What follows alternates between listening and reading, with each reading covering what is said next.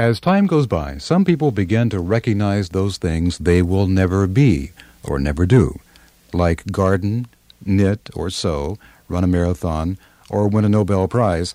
Nancy Slonim Aronie, well into midlife now, has finally recognized where her talents fall short. I will never win the Betty Crocker Bake Off.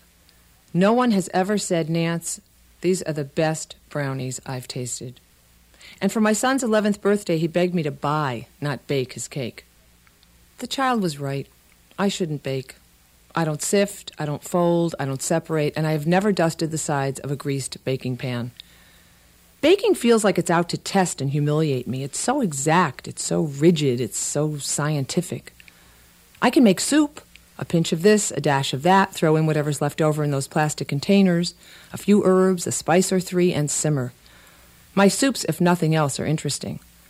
But you can't make interesting desserts. Desserts have to be delicious. They have to rise. They have to gel. They have to meringue. Besides, you can't serve soup to celebrate an 11 year old's birthday. One time I made an apple crisp. At the last minute, I squirted a huge amount of the real lemon juice that I had gotten as a sample in the mail, and it saved for just such a fresh, lemonless moment. When the kids tried three times to swallow and I agreed something was really wrong, I just took the whole thing and plopped it in the sink, let the water run into it, and we watched as it foamed and bubbled. The bottle said real lemon, and the word soap was deceptively teeny, I insisted, as my kids swore they'd never again eat anything they saw me putting in and taking out of an oven. The other day, I think I hit the baking wall. I attempted a three step chocolate cake. An idiot cake, some would say. I pulled the red tab. I emptied the mix in the bowl. I added two eggs. As I switched the electric mixer onto low, I thought things were progressing almost too smoothly. Within seconds, the entire batter was clumped onto the beaters. There's no way anything from this bowl is ever going to pour, I thought. And I know I've never read a recipe that called for prying. I retrieved the empty box from the garbage. I should know by now not to throw away the directions until we've eaten and digested.